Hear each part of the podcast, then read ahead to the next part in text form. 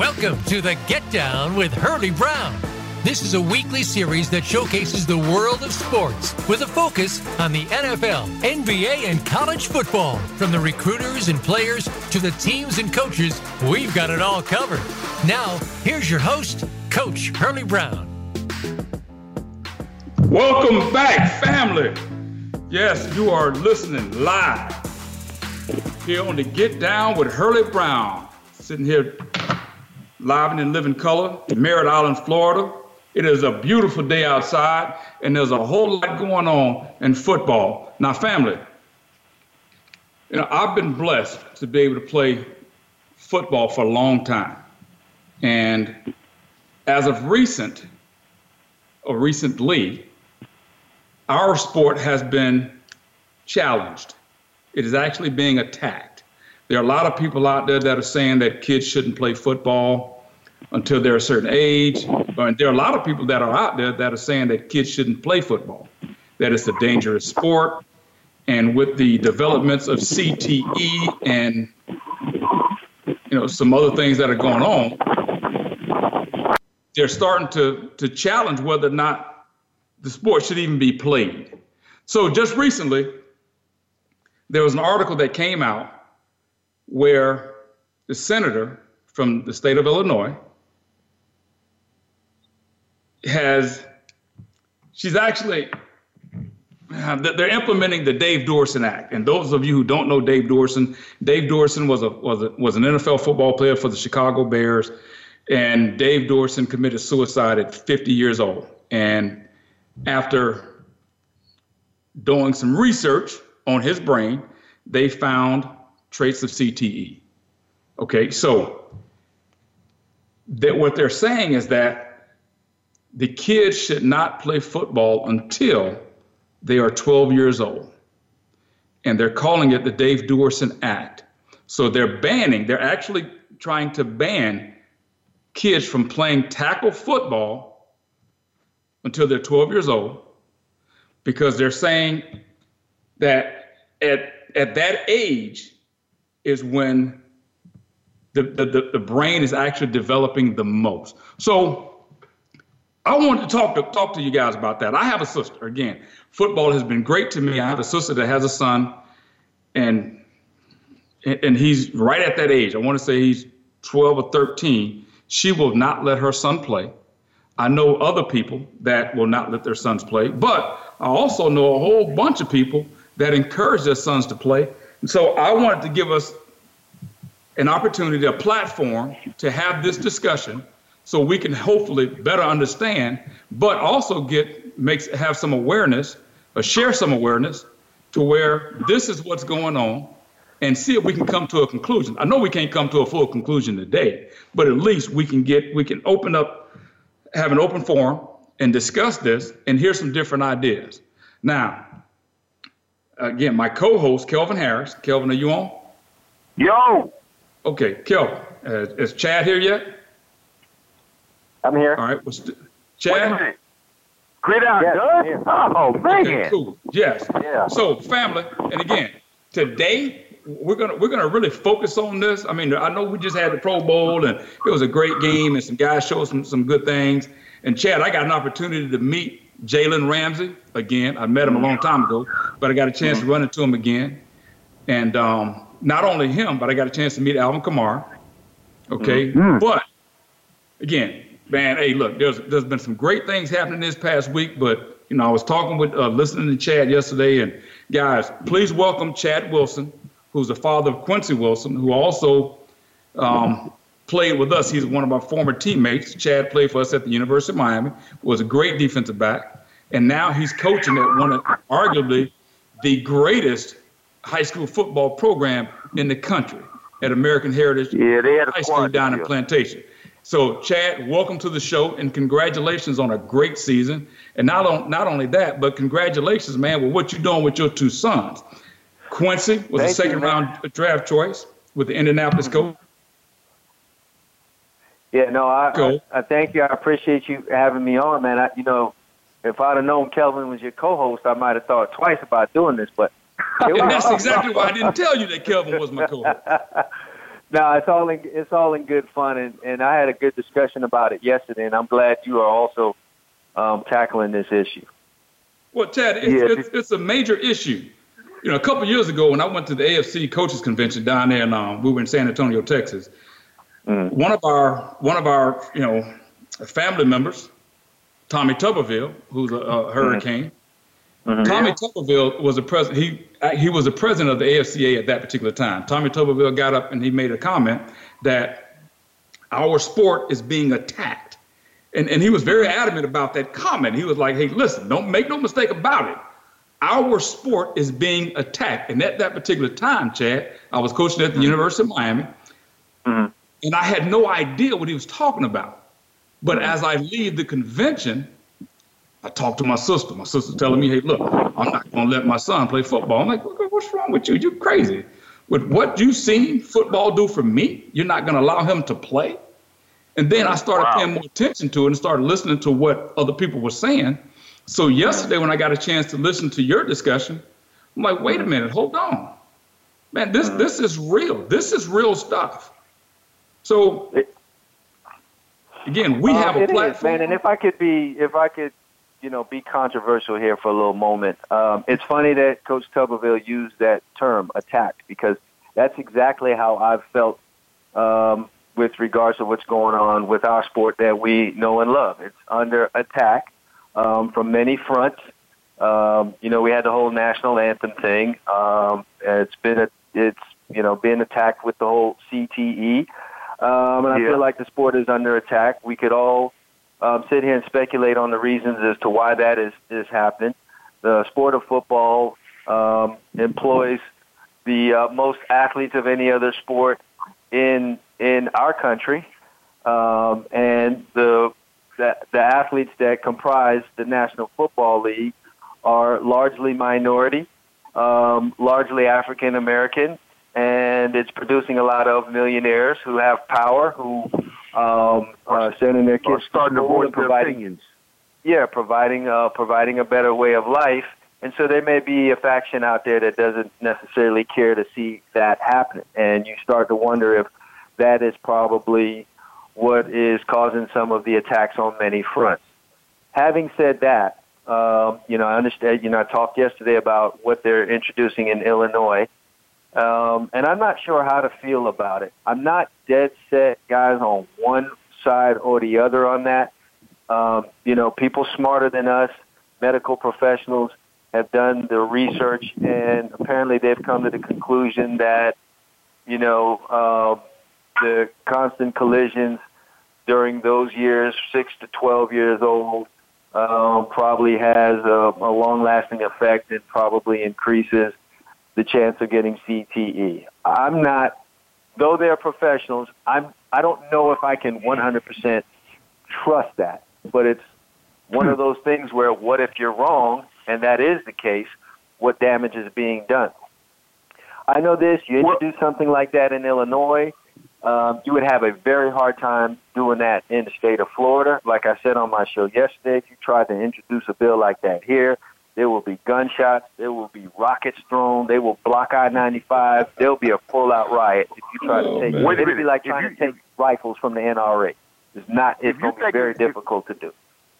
If you think it's bad here in Florida, you try implementing that in Texas. I lived in Houston for 15 years. They have. Oh, I imagine anywhere south. Anywhere south. Yeah. Once you once you get down here into the south, where football is like the second religion, going to be very difficult to do. Now, however, if you get it done in Illinois, and then you get it done in Minnesota, you get it done in Michigan and Penn, and you spread it everywhere, then the pressure really would start to fall on. It, it won't happen. It won't. It won't happen here, Chad. I'm gonna tell you something. I'm gonna take it even, further. The guy from my hometown, first guy from my high school to go pro, is a lobbyist mm-hmm. in uh, Tallahassee, and uh, mm-hmm. my high school coach's uh, daughter Stephanie is about to retire from the school system, and he wants mm. her to hmm. become a lobbyist. And he was explaining to her, "Look, we need you because he used the same word. He says, but but this is for for different, something different. He said the public school system is under attack here in Florida because they want to put everything into charter schools. But mm-hmm. here's the ironic twist: the one thing that's keeping them from really doing it, and not just here, but also in Texas, is high school football. And I can tell you, from living in Texas, if you took high school football, you know, you took the high schools out and you had charter schools, you're right. That's when you would see all of these uh, militia groups pick up guns and they would storm mm. Austin and they would shoot that mm. place up because football is ingrained in these places. Um, yep. I, you you've been coaching for a while, Chad, and you involved in seven on seven. And I hear mm-hmm. like what Hurlie said about his sister, but mm. being in Fort, being from Fort Myers, living in Fort Lauderdale, living in Houston, living in California, mm. I see the opposite. Everybody I know wants their kid to play at seven. I mean, you know, but you get people who say, well, like like you said about the attack, they're saying the ratings are down in football and basketball ratings are up. Well, get get this, all ratings on television are down, and football is the number one program on television. So if football's ratings are down, all television ratings are down. But let's not sure, make no it's Still the best. It's still the best program on television, but I mean, staying on the staying well, on the topic on, on hand, you can't. You it's going to be very difficult to push the agenda of making it a law. It's it's it's like you're telling parents, I can't do what it is I want to do with my child. With my I mean, it's, it's, yeah, right, right. right. If I want, right. my, if I know the risk, if I've been told the risk, and I still um, go out and want to have my child participate in the sport, then I should be allowed to do that. If you take away right. football, um, what are we going to do then about lacrosse? What are we going to do about okay. rugby? What are we going to do about wrestling? What are we going to do about soccer, where you're you're heading the ball, and these other sports where you could have these these type of uh, hockey? What are we going to do in Illinois about hockey, which is a is probably a big sport up that way? What kind of door do we open? Now, I say right. that on one hand. But right. then I've got this other side, you guys, that you need to pay attention to. What's happening? Okay, hold, hold on, Chad. Hold on. Before you get to that, first of all, let's let's welcome Leon Searcy to the show. Leon, are you there? I'm here, Hurlie. What's going on? Hey, man, you the man, Big Sir. Hey, I can't now, thank you now, enough. Now we got a real radio voice. Yeah, yeah. Oh, yeah. the man, that very white voice. And we got to get you on the show more often, Big Sir. Our ratings shoot up sky high when Big Sir is on the show. But, hey, guys, listen. First of all, um, Leon, welcome to the show. But we got to take a break, family. When we come back, we're gonna we're gonna hear you know again. He on to get down with with Hurlie Brown, Chad Wilson, who is Quincy Wilson's father, who is also Marco Wilson's father. Chad, um, both of his sons grew up playing football. He actually coached Pop Warner, uh, coached Pop Warner football. Leon Searcy has a son that's playing at Florida A&M right now. Leon didn't play high school football until his senior year in high school. So we're gonna we're gonna take a break and we'll be right back to get down with Hurlie Brown, Leon Searcy, Chad Wilson, and my co-host Kelvin Harris. We'll take a break. We'll be right back.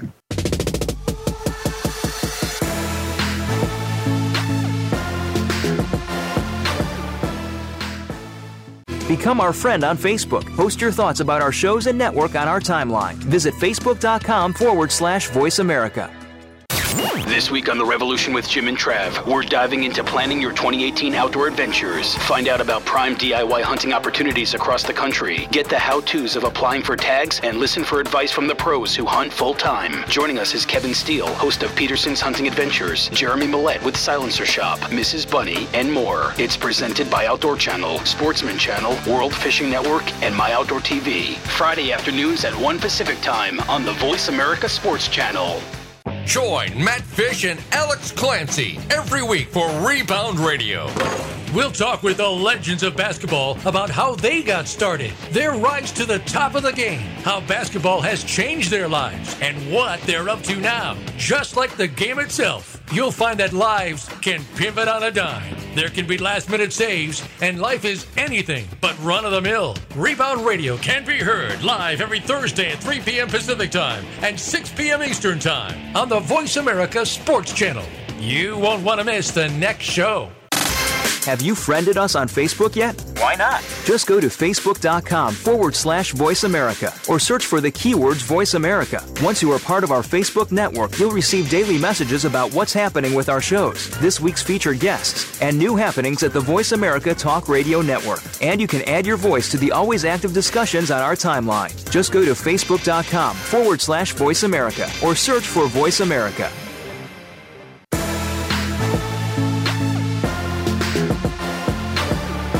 Is the Get Down with Hurlie Brown. To reach our show today, call in to 1 888 346 9144. That's 1 888 346 9144. Or send an email to the Get Down with Hurlie Brown at gmail.com. Now back to the show. Family, we are back, and we are back with a major discussion today. I got my teammates, and again, hey, it's all about them Hurricanes today, and that's what we got on the show. We got my main man, Kelvin Harris, starting center for the 1991 National Championship team. We got Big Leon Searcy, starting offensive tackle for the uh, actually a Hall of Fame offensive lineman down at the University of Miami, first round draft pick with the Pittsburgh Steelers. And then we had the ultimate Chad Wilson, standout, great defensive back. Yes, sir.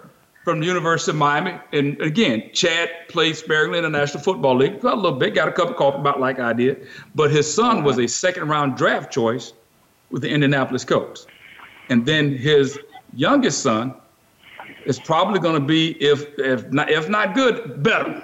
You know what I mean? I remember Marco when he was doing backwards flips, catching the football in the in the middle of his flip. So anyway, we are here talking about what age should you allow your should you allow your sons to play tackle football? Now there's a ban, there's a a ban that's been introduced, and they're pushing for this ban in the state of Illinois, Chad, and, and I think you know more about it than any one of us. So just elaborate on that a little bit so we can, uh, you know, uh, get get the family updated on what we're talking about. I don't, I don't have the, the the deep down details, but all we really need to know uh, is is the general outline, the big picture on what they're trying to do, and they're trying to propose um, a ban on uh, contact football prior to the age of 12 in the state of Illinois. So that would mean any Little League football or Pop Warner football in the state of Illinois would be something um, that would be without helmet, shoulder pads, or anything of that nature. Uh, basically, seven on seven football is what you would be looking at in the state of Illinois if this if this bill is allowed to become a law. I guess is how that would be. So no contact football before the age of 12 in Illinois, and you've got a group pushing for it, and uh, there's probably a pretty good chance they could get this um, pushed across because they're doing it at the right time where you know CTE and the effects or the you know uh, it's it's big in the news, so they'll have enough emotional support to probably get something like this pushed through. Okay, yeah, so Otis Wilson uh, show up at the me- at the hearing. Otis Wilson and Mike Adamle, and Otis Wilson was uh was it was for it.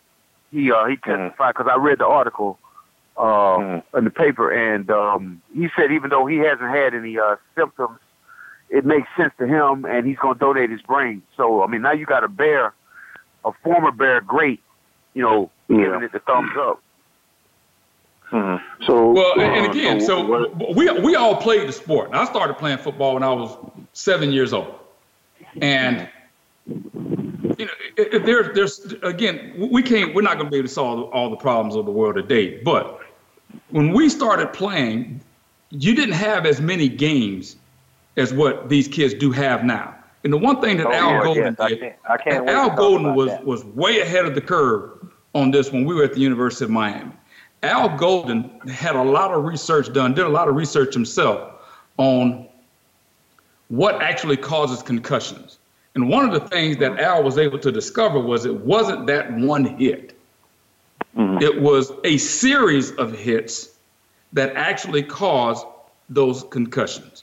So Al actually implemented a um, a protocol which the NFL came down to to uh, study our protocol at the University of Miami, and they adapted it to the National Football League. And I want to say that's part of the protocol that they're doing now. I don't know if it's the exact same thing, but it got the ball rolling.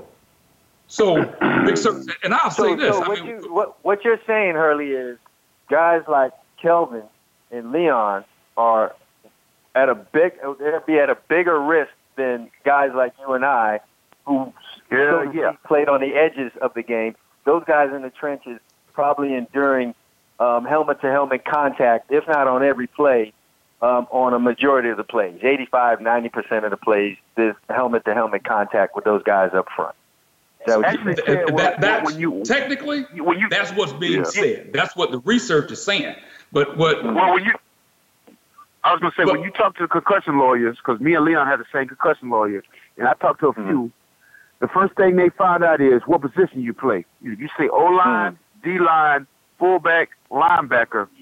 You can almost hear them crying with tears of joy because realistically, every day we go helmet to helmet, and they've done the research and they feel like there's a good chance that if you especially play fullback or linebacker, you're because You those those those uh, collisions are a lot more um, dynamic. I mean, ours are more short Um, in a short short area, but fullback linebacker is full speed arena league. But I got I, that's why I to say. I find want it Leon to dis- that's something. why I So- find it disingenuous for them to have made all of these rules and they're only concerning that one big hit that you're talking about, Hurlie. Um, like the hit Yeah. on Rob Gronkowski that might occur once every four or five games, um, where those guys in the trenches are experiencing it over and over and over every every game. Nothing has been done rule wise to change any of that going on, and that's in my mind where the real danger is because um, you have 70 plays, let's say, in a game. You, you do that over 20 games in a season. Just do the math on that. that's And we're 1,400 worried about- plays. Right. We're worried about that hit on Rob Gronkowski, um, and and that happens once once every six times. And now you're saying the best play for a DB to make in that situation is to go right at his knees and probably tear his ACL, but you you know there's no 15 yard penalty for that. That See, bothers. see that, that that's the double-edged sword. That that's what I have a problem with, because as a defensive back, hey, I'm trying to dislodge you from the football, and uh, as a matter of fact, a lot of times I'm breaking on That's the what your football. job is. Hey, that's what my job. Is. That's what I'm being paid to do.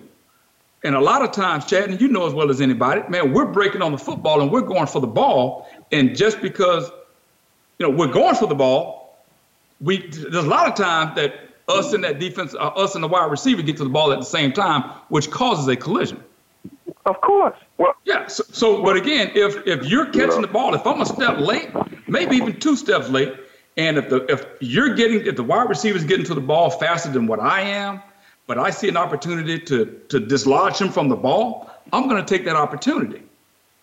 Yeah. But And if he sees you or has a chance to, to, to realize the hit is coming, the natural reaction is to bring yourself lower to brace for the hit. Nobody goes in and gives a DB his chest. So the Right, fact exactly. Your helmet go That's hit his unreal. helmet, man. That's just a fact. right. So so here, here- here's in, right? Let- here- here's my thought, Leon- and Leon, I, I want you to help me out with this, Big Surge. Now, All right. and Chad, you spoke about it earlier. So what you said was all the rule changes that they've made have been made to protect the guys out on the perimeter, the wide receivers, tight ends, running backs. Okay, the defensive backs, safeties, bam. But the, the interior guys are where the game they haven't made a whole lot of changes. All right, now so here's the deal though, Chad.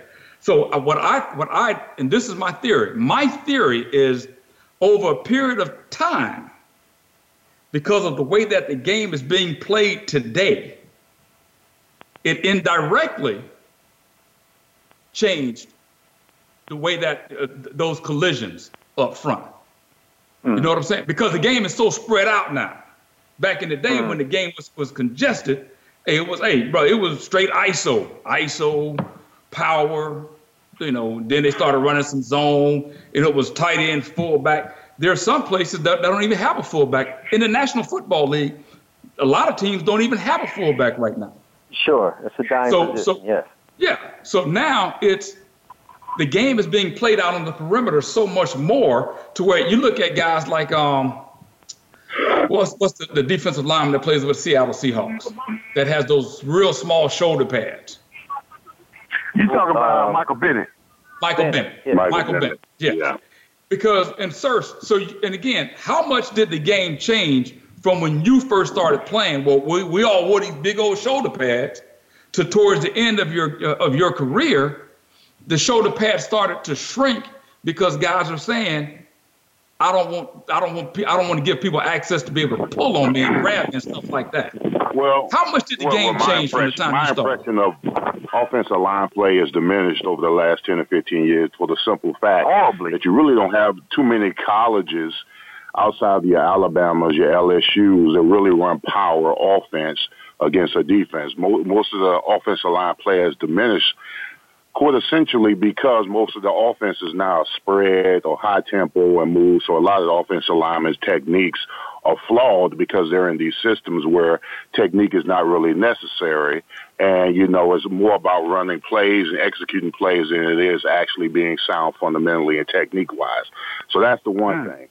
Uh, so you rarely see teams, like you said, you rarely see teams that are in a two-back system with a fullback and, and distinctly want the offensive line to power and get after people.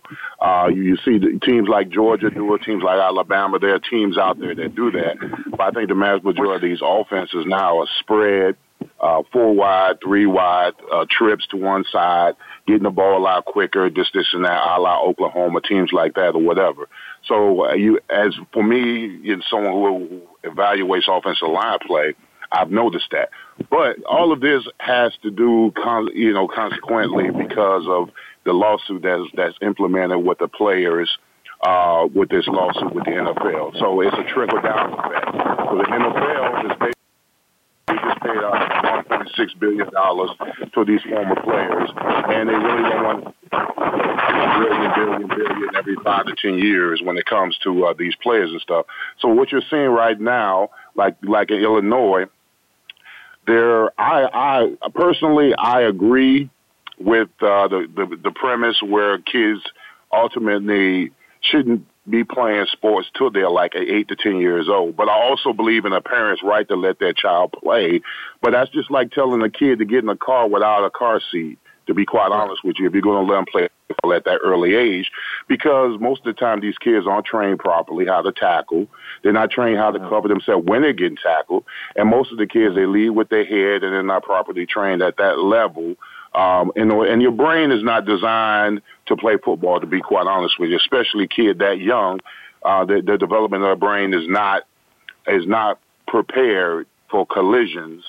Uh, like our brains, we play Right, football. Our right. brains is not designed to play football. Quite honest with you, and I, I, I It- just it's not believe natural. that the kid, yeah, yeah, if, if a kid Right. is not properly being taught how to tackle and and all the all the things that go along, then you're putting that kid at risk and danger. And I just think that the the game is too fast, too physical, and too intense to have a six, seven, eight year old endure that kind of punishment when they're not prepared to sustain it.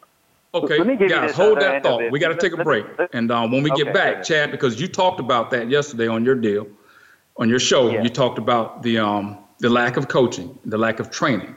So when we come back, we're gonna talk a head little bit more about that, and and try to clear some of this up. Again, just gives people ideas. Those of you who are out there who have kids, and again, all we're trying to do is open up the forum so you can have a discussion, so you can make an intelligent decision for you and your son. So we're gonna take a break. We'll be right back to get down with Hurlie Brown.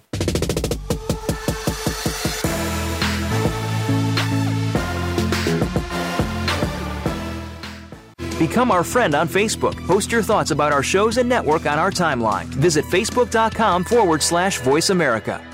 Okay, sports fans, here's your opportunity to discuss football, America's favorite sport. On an annual basis, millions of people attend, watch, and listen to football, both pro and college. Ray Ellis Sports, an internet talk radio show, was developed with the fan in mind. Join host, former Philadelphia Eagles and Cleveland Browns strong safety Ray Ellis on Voice America Sports every Tuesday at 1 p.m. Pacific for exciting, interactive football discussions from the fans' perspective. Tune in every Tuesday at 1 p.m. Pacific to Ray Ellis Sports right here on the Voice America Network, and let's talk football. If you're looking for more information on firearms and the shooting sports, check out Taking Stock with Kelly McMillan. Kelly is the owner of McMillan Fiberglass Stocks with over 40 years of experience. Now he's ready to share some industry luminaries and their perspectives with you. If you're interested in firearms, whether it be for shooting, for fun, competition, hunting, or self defense, Kelly is here to share his wisdom and experience. Listen live for Taking Stock with Kelly McMillan, Fridays at 11 a.m. Pacific Time, 2 p.m. Eastern Time on the Voice America Sports Channel. Have you friended us on Facebook yet? Why not? Just go to facebook.com forward slash voice America or search for the keywords voice America. Once you are part of our Facebook network, you'll receive daily messages about what's happening with our shows, this week's featured guests, and new happenings at the Voice America Talk Radio Network. And you can add your voice to the always active discussions on our timeline. Just go to facebook.com forward slash voice America or search for voice America.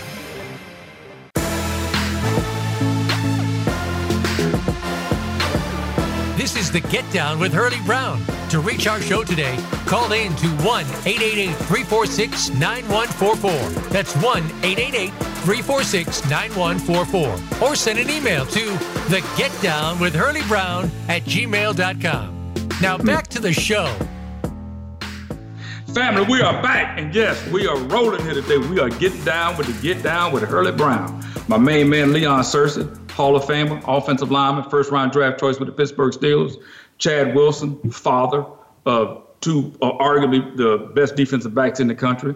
Marco and Quincy Wilson, who's a second round draft choice with Indianapolis Colts, and then my co-host Kelvin, the snasty man Harris. Now, Chad, yesterday you talked about the the lack of training and coaching on the Pop Warner level. I mean, you you got two kids that I mean, one of your sons are he was could have been a first round draft choice, the 46th pick of, of, of, overall in, in a you know the 2017 NFL draft, and now you have a son who's a you know a true freshman starting at the University of Florida. So you're as close to this as anybody. Leon, your son plays for FAMU, so you guys have kids that are just going through Pop Warner football. So what allowed you, Chad?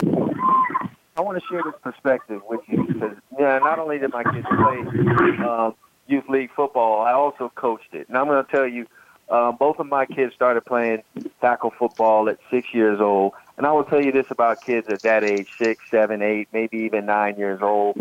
When you put them in equipment, the helmet is the biggest thing that is oh, on their body. And I don't care how much technique you're trying to teach kids in that age, they can't help but lead with their helmet when a collision is imminent. Um, when they lean forward, the helmet's going to take them forward, and it's going to be helmet first. So the helmet to helmet contact is just going to happen. Again, I don't know all the research. I don't even know yet if I trust the research that if if that is indeed causing the CTE. But if it does, and they want to, you know, they want to put a ban on it until uh, the age of 12, I might be in support of something like that. If the playing field is even across the board for everyone across the country, then that's okay. I know this. If they pass that in Illinois and you've got parents that really want their kids to be college football players, I could see people moving out of Illinois and they're getting down to Texas and California and Florida and everywhere else where they could where their kids could play tackle football. That's going to happen. But here's the part that worried me that I talked about yesterday on my show. Um, you've got a lot of teams out there that are youth football teams that are being coached by um, all kind of people who may or may not have the necessary know-how to teach kids how to tackle and so on and so forth. And you have that combined with this. Um, the season used to be 10, 10 games long. If you made it to the playoffs and you played all the way to the end, it was 13 games. One season, my youngest Marco played 18 games in a season, and that was the beginning wow. of the end for me with him in youth football. Wow. We played one Damn. more season, and then I moved into middle school, and it was eight games in the season. And people are like, oh man, he's not going to be going up against any competition, blah blah blah. It's like, man, that, I'm, I'm not even worried about that. He played his eight games. He played other sports when the season was over. He became a really good athlete by virtue of doing that. And when he got to high school, then it was fine. You could go play 15, 16 games. You're lifting weights. You're strong. You get, you, you know, your body's mm-hmm. better ready to handle it. I heard someone grimace when I said 18 games. Let me let y'all know something down here right now. These kids have preseason football tournaments, and you know what tournament means? That means several games. Then they go into yep. the season. They'll play a 10 game season. They'll go through the playoffs. If they're good, they make it all the way to the end. That's 13 games right there. Then there's postseason tournaments because some adults need to know who's the best of out of these two different leagues. And then after we find out And who's they the best money. two different leagues, then we yeah, and and they and they have sponsors, so money's had. Then we need to find out who's the best in this region. Then we need to find out who's the best in the whole state. And then after we've done that and we've gone through all the games to figure that out, best kids from those teams need to now play in several all-star games. So kids going to play 20, 22 games in a season. Eight, nine, ten-year-olds. Furthermore, when the season's over, I've been out there training DBs in March, and you've got coaches with nine-year-olds attached to a sled, pulling them on a sled to get them ready for the next season. It does not end. And these are adults trying to prove that they're the best coach and caught up in the collateral of all that are youngsters that are playing in all these games. And it ain't even just the games. Because you know, you might see limited action in a game, but you gotta you gotta have practices to play in these games. And Yeah. when you get to these yeah, when you get to the playoffs and the postseason tournament, it's not you're not playing any old body. It's super competitive and if you if you don't feel like your team is tough enough, then you got to get your team tough, and that means more hitting drills, more blocking drills, and more contact for these kids. Five, six, seven, eight extra games. So I don't know if we need to put a ban, but we need to start doing something. We need to start doing something to protect these kids. And I See, understand. and, and, and, and it goes back to me as to the amount of hits. Even when we played, and we played, I think I want to say when, when I was playing Pee Wee football, we played six games. To me, that's Right. plenty. Six games. What's wrong with When you- doing that? Exactly. When you got to middle school, you played eight games. And then if you went to a championship, there were only two teams that were going to play that ninth game. Yeah. Right.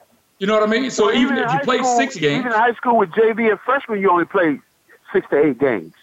Yeah, That's it. and again, some when I was recruiting, you go to some states and, and well, some counties, some cities, they don't have spring ball. And to me, it was like, wait a minute, you guys are way behind. But, dude, I mean, Well, I can tell you, Texas is the complete opposite. They Uh. have get this, they have seventh grade teams, eighth grade teams. They have an A team and a B team in middle school. Yeah. right. And again, the, the issue is the amount of hits that you actually that are actually taking place. So Right, again, it's, it's not that one. Don't get me wrong. I'm, I'm not saying that that one hit doesn't. Because let's just go back, Big Sur. And, and again, you played for a long time in the National Football League, and I remember when we were playing in college, and the few games that I played in the league. The issue was this: we would play that game on a Saturday.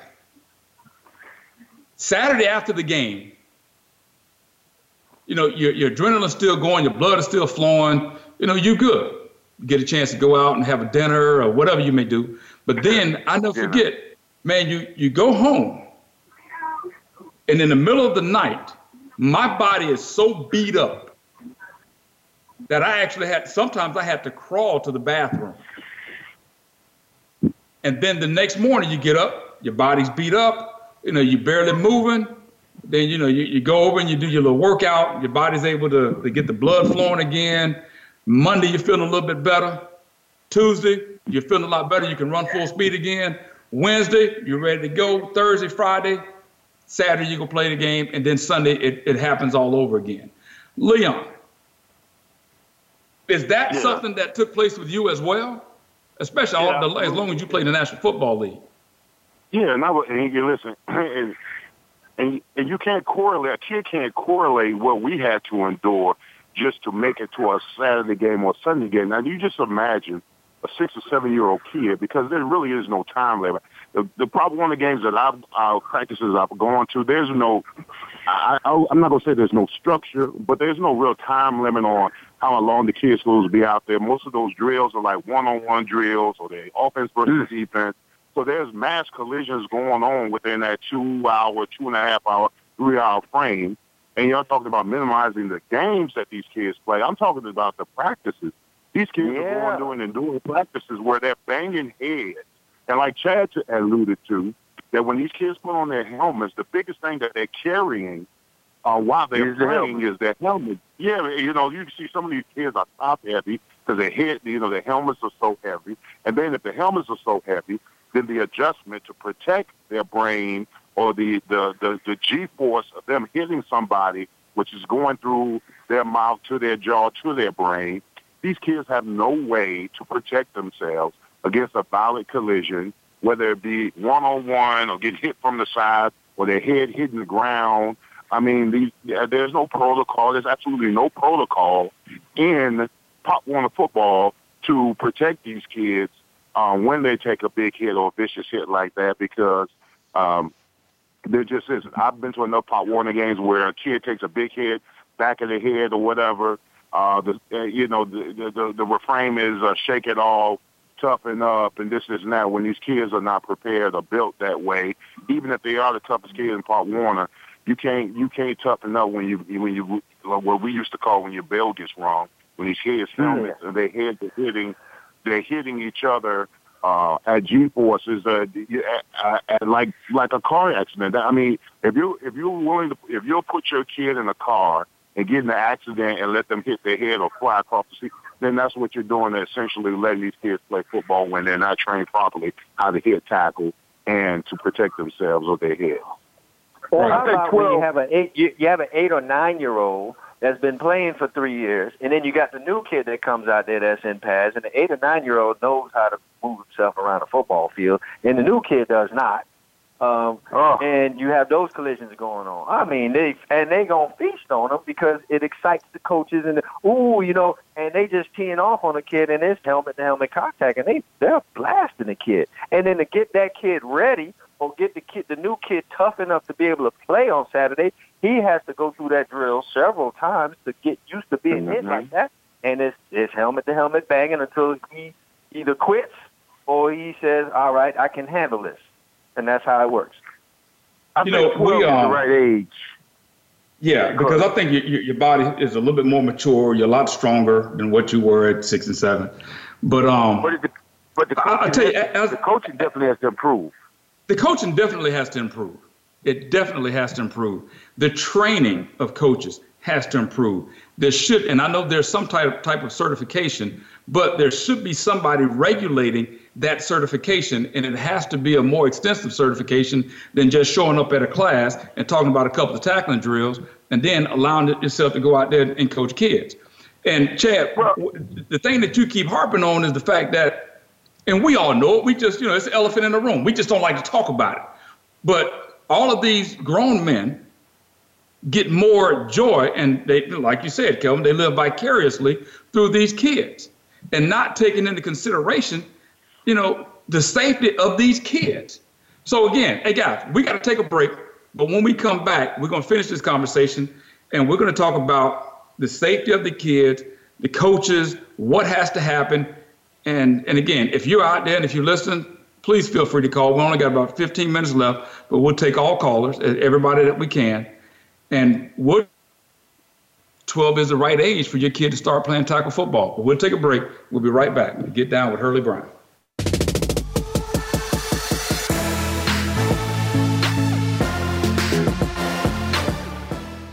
Become our friend on Facebook. Post your thoughts about our shows and network on our timeline. Visit facebook.com forward slash voice America. Looking for the best show about horse racing and handicapping? Want to play the ponies? Join us every week for Winning Ponies with John Englehart, racing's regular guy, where you'll go inside and behind the scenes with the top jockeys, trainers, agents, and handicappers in the world of horse racing. This show is the perfect complement to the Winning Ponies handicapping website. Listen for top plays for the weekend and the spot play of the week, and win prizes just for calling in. Winning Ponies with John Englehart is live Thursdays at 8 p.m. Eastern, 5 p.m. Pacific on the Voice America Sports Network. Want to experience football from the perspective of two former players who also have coaching experience? Tune in to Sports Info UM with Daryl Oliver and Sam Sword. We'll talk about the drafts, play by play, and even what's happening in the offseason. Daryl and Sam have the connections and the knowledge to bring you the inside stories of the game's past, present, and future. We'll cover the camps, on and off field, and everything else, football and beyond. Sports Info UM is heard Mondays at 8 p.m. Eastern, 5 p.m. Pacific on the Voice America Sports Channel.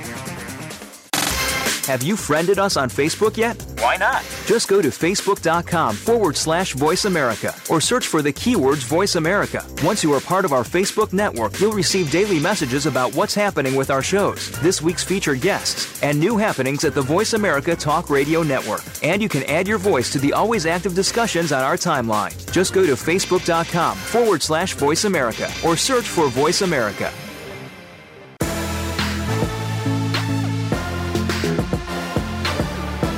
The Get Down with Hurlie Brown. To reach our show today, call in to 1 888 346 9144. That's 1 888 346 9144. Or send an email to the Get Down with Hurlie Brown at gmail.com. Now back to the show. Okay, family, we're back. And again, the, the, this is a great discussion, and it should be discussed all over the country.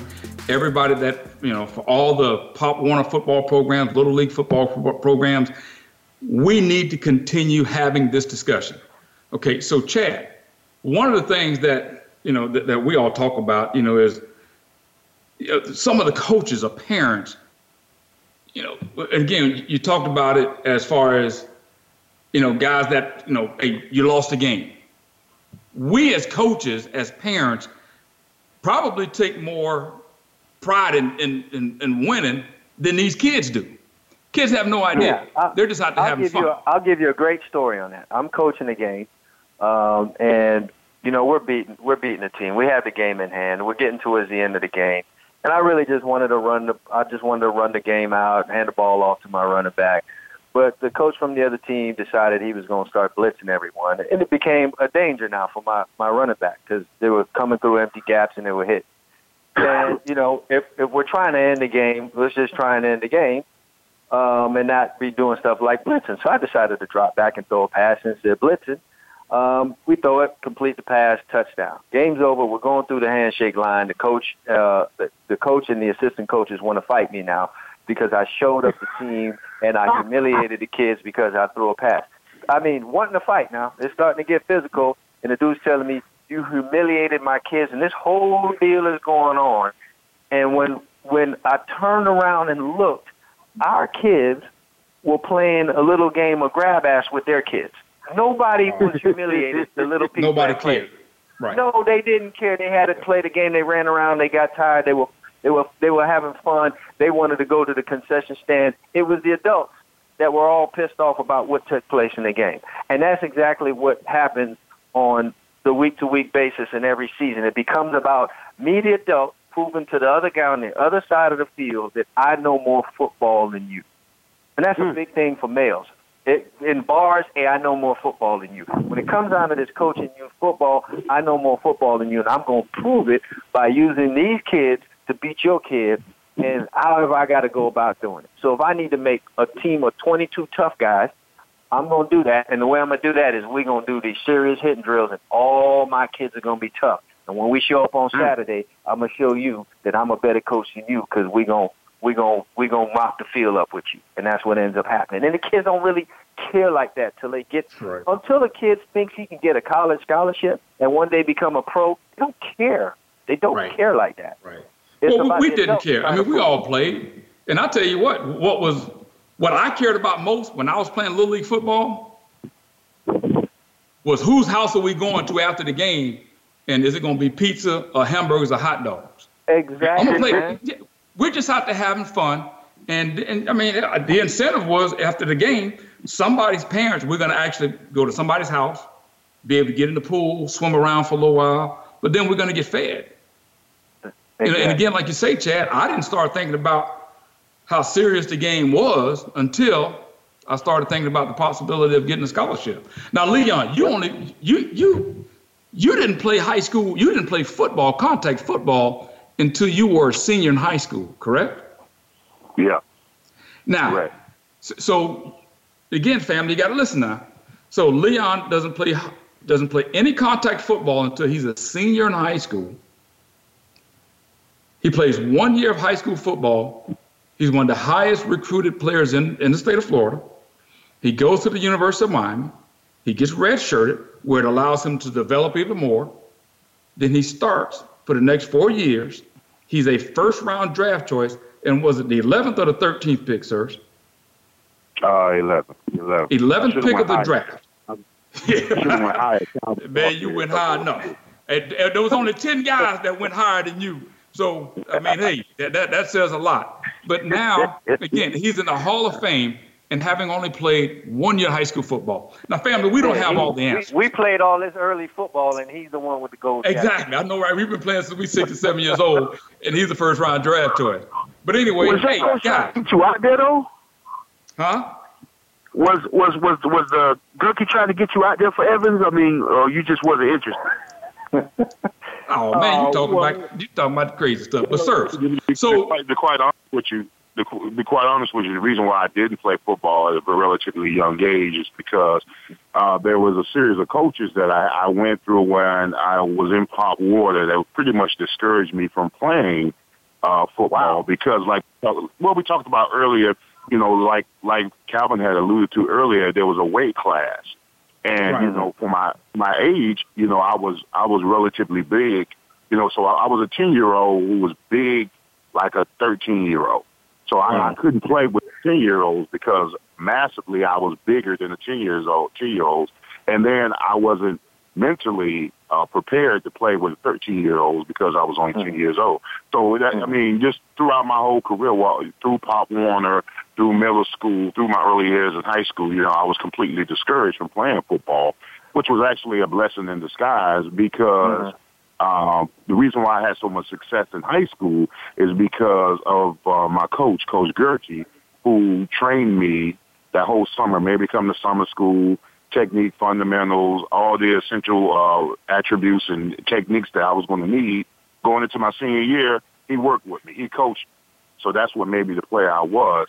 And I'm just thinking that I, I had a coach like that, uh, you know, in my senior year. Because if I didn't have a coach like that my senior year uh, of high school, there would be no University of Miami. There would be no probably uh, colleges and professional whatever. But a lot of that, a lot of my success I tr- attribute to uh, going to the next level from high school had to do with uh, the details and time that my high school coach put into me going into my senior year.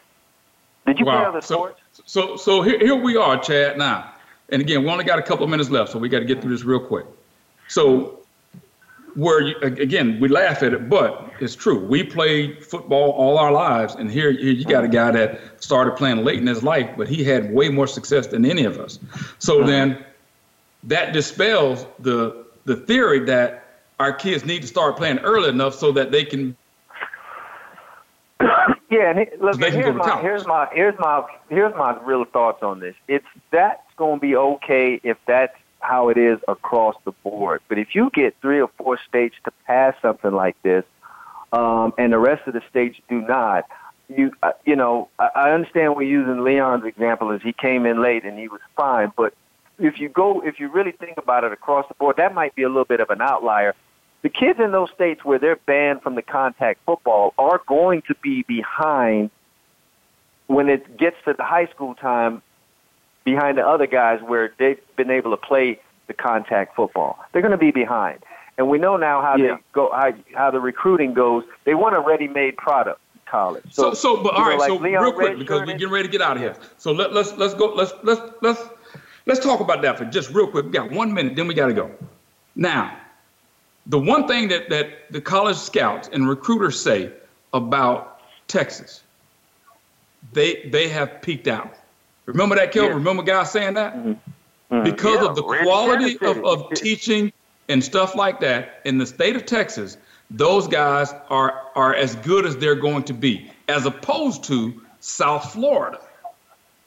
What the guys are saying about South Florida kids, because the I'm not going to say lack of coaching or whatever, but they're saying, you know, it, it could be, nah, nah, well, I don't do that. But be- because of, man, we failed to get down with Hurlie Brown. We ain't trying to hurt nobody, especially nobody's feelings. But there's when, when when we go when we recruit South Florida, state of Florida, what we're saying is that the upside, the potential of these young men. I got a kid right now here in, in, in Rockledge, Florida. His name is Antoine Green. Antoine is 6'3", 195 pounds. We've actually had him on the show. Chad, He is as raw as raw can be. So what you see is his upside, his tremendous potential, and he's the highest recruited player in Brevard mm-hmm. County. By now, mm-hmm. if this kid were in the state of Texas, if he was at you know um, some of those schools in out there in Houston and and in mm-hmm. Dallas, let's say he's at Permian, quality coaching and development that they do with their kids out there, the weight room, the, the you know the the, the meal plans, the whole nine yards. Mm-hmm. Yeah. So now this this kid is maybe tapped out. You know what I'm saying? So, and again, I know that, that that's it for our show today. But guys, I can't thank you enough for joining us and and you know having this discussion with us. Now, next week we talking strictly Super Bowl. We're gonna have oh, a yeah. whole Eagle. hour devoted. Oh boy, I tell you. Eagle One last thing. I'm I'm going with the doggone Patriots. Leon, who you got? I got the Eagles, baby. Who you got, Chad? Hey man, um, it's hard to go against Brady and Belichick. Whatever it is, it's gonna come down to a kicker. So it's, hey, it's three against two. When we come back, A Rod, you, Sirs, and Kelvin, y'all owe us Chick Fil A and Ray. Oh, I forgot about Ray. Oh my God. yeah, hey people, we got to go. The Get Down with Hurlie Brown. We're signing off again. Thank you, Chad Wilson, Leon Searcy, Kelvin Harris. But family, don't go nowhere because the man, the myth, the legend, Ray Ellis with Ray Ellis Sports will be with you just as soon as we get off. And he's a Philadelphia Eagle to his heart. Again, you better see if God will loan you Reggie White and Jerome Brown. Ask God to do that for you. I'm going to help pray for you because that's what you're to need to win this Super Bowl next weekend. But, family, that's been the show for today. Thank you guys for joining us, and we'll see you next week. Same Get Down channel, same Get Down time. That's my that's my time. Signing off. Hurlie Brown. Get down with Hurlie Brown. Peace.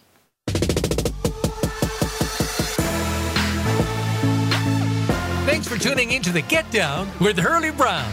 The coach wants you to join us again next week, Tuesday at 12 noon Pacific Time and 3 p.m. Eastern Time on the Voice America Sports Channel. We'll have another great show ready to roll next week.